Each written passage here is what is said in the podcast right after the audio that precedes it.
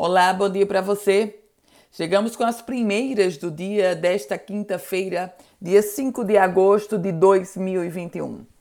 Publicado mais um decreto, o governo do estado, em sua edição extra do Diário Oficial, prorroga o decreto estadual de medidas restritivas contra a Covid-19. E com isso, com essa publicação, a vigência já começa a partir de amanhã.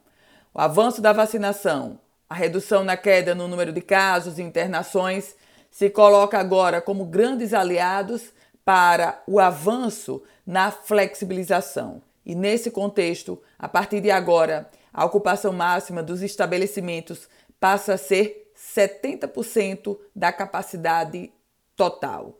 Lembrando a você que a próxima etapa é, a partir de 3 de setembro, a ocupação máxima de 80% e aí, no dia 17 de setembro, em permanecendo todas, toda essa condição que hoje temos, vamos chegar à capacidade de 100% dos ambientes, como igrejas, templos, eventos e tudo mais.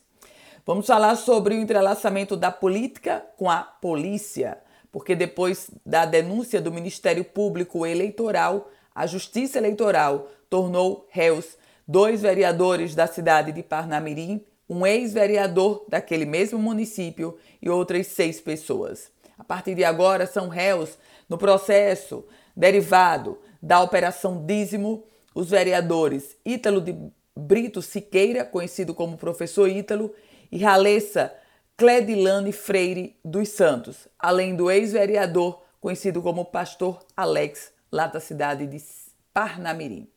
E sobre política, CPI da Covid-19 instalada, confirmados os nomes de Kelpis Lima como presidente, é Francisco do PT como relator. CPI que já convocou o governador da Bahia, Rui Costa Pimenta, deverá depor no contexto do consórcio Nordeste e da compra dos respiradores no valor de 5 milhões de reais, recursos que saíram aqui dos cofres do Rio Grande do Norte. E o governo do estado confirma que vai manter o cronograma do retorno às aulas presenciais. Com a decisão do ministro Alexandre de Moraes, a mudança agora é que o intervalo entre cada uma das etapas, ao invés de 14 dias, será de 28 dias.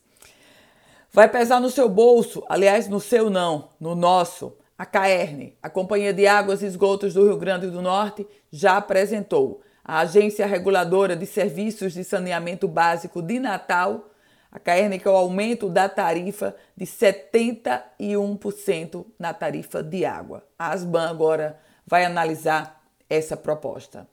E uma última informação do ponto de vista econômico: 10 mil empresas no estado Potiguar fecharam as portas durante a pandemia. O levantamento foi feito pela Fé Comércio.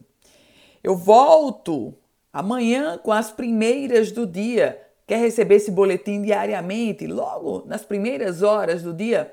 Envie uma mensagem via WhatsApp para o 849 8716 8787. Com as primeiras do dia, Ana Ruth Dantas.